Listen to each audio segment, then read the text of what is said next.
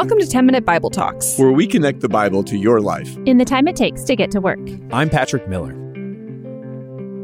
Sam Bankman Fried's life has turned from riches to rags. Kind of the opposite of the normal story, right? As the CEO of the cryptocurrency exchange FTX, he reached a peak value of $26 billion. But after FTX's cryptocurrency crashed, Sam resigned and FTX declared bankruptcy, and now he's left with only a measly $991 million uh, okay, maybe this actually isn't riches to rags. It's just riches to, to less riches. Anyways, let's keep going. But the entire disaster, it happened because Sam Bankman Fried was transferring funds out of FTX into Alameda Research. And that was a cryptocurrency trading firm that specialized in arbitrage. But in the end, it just lost enormous amounts of cash. And it turns out that Sam was transferring not only his own capital, but the capital of people trusting FTX to hold their cryptocurrency for them. He was transferring it all over to Alameda Research. And the net result was that both companies folded and people lost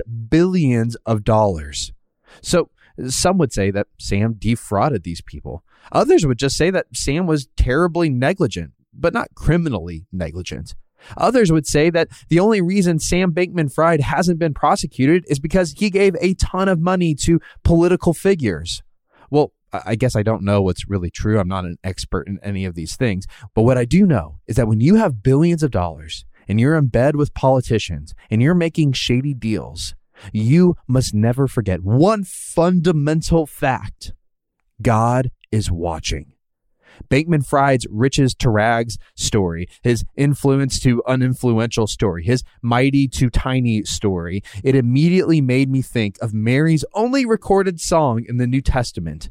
She sang it when she was pregnant with Jesus and she was visiting her cousin Elizabeth. Now, at the time, Elizabeth was also pregnant with John the Baptist. And when Mary arrives, the baby in Elizabeth's womb leaps for joy. And then Mary is led by the Spirit in a song that summarizes how the kingdom of God turns the world upside down. Luke 1 verses 46 to 55. My soul glorifies the Lord and my spirit rejoices in God my Savior, for he has been mindful of the humble state of his servant. From now on, all generations will call me blessed, for the mighty one has done great things for me. Holy is his name. His mercy extends to those who fear him from generation to generation. He has performed mighty deeds with his arm. He has scattered those who are proud in their inmost thoughts. He has brought down rulers from their thrones, but has lifted up the humble. He has filled the hungry with good things, but he has sent the rich away empty. He has helped his servant Israel, remembering to be merciful to Abraham and his descendants forever, just as he promised our ancestors. The kingdom of God is not like the kingdoms of this world.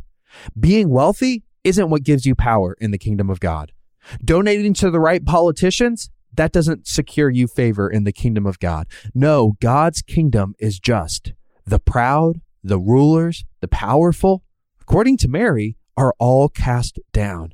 They're all held accountable for their misdeeds. They're not given the place of honor or special influence the way that they often are in the world. Instead, instead, it's people like Mary who are great in the kingdom. The humble, the servants, the hungry. And when I read those words, I can't help but think of Jesus' own teachings. Blessed are the gentle, blessed are those who hunger. Do not lord it over one another. The last shall be first, the first shall be last. You see, the American dream is to be Sam Bankman Fried, at least at his pinnacle. $26 billion, influential friends, on the short list for every gala and major event. But Mary warns that this, more often than not, is the path to destruction not glory. The path to glory is the opposite of the American way. It's the opposite of consumerism. It's the opposite of more, more, more, more, more. It's the opposite of what so many of us want on Christmas to have more stuff, to be more influential, bigger house, better gifts, all of the things. The way up in the kingdom is less, less, less. The way up is down. The path to glory is humility. No one embodies this more than Jesus himself. Paul says that even though Jesus was God, he didn't see his divinity as a thing to be used for his own advantage. Instead, he became a human. And not just any human, Paul says he became a slave. In the ancient world, no one believed in human equality. They followed the thinking of Aristotle and Plato, who taught that inequality was woven into the universe.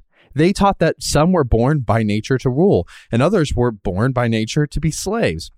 And those slavish people were little better than the animals.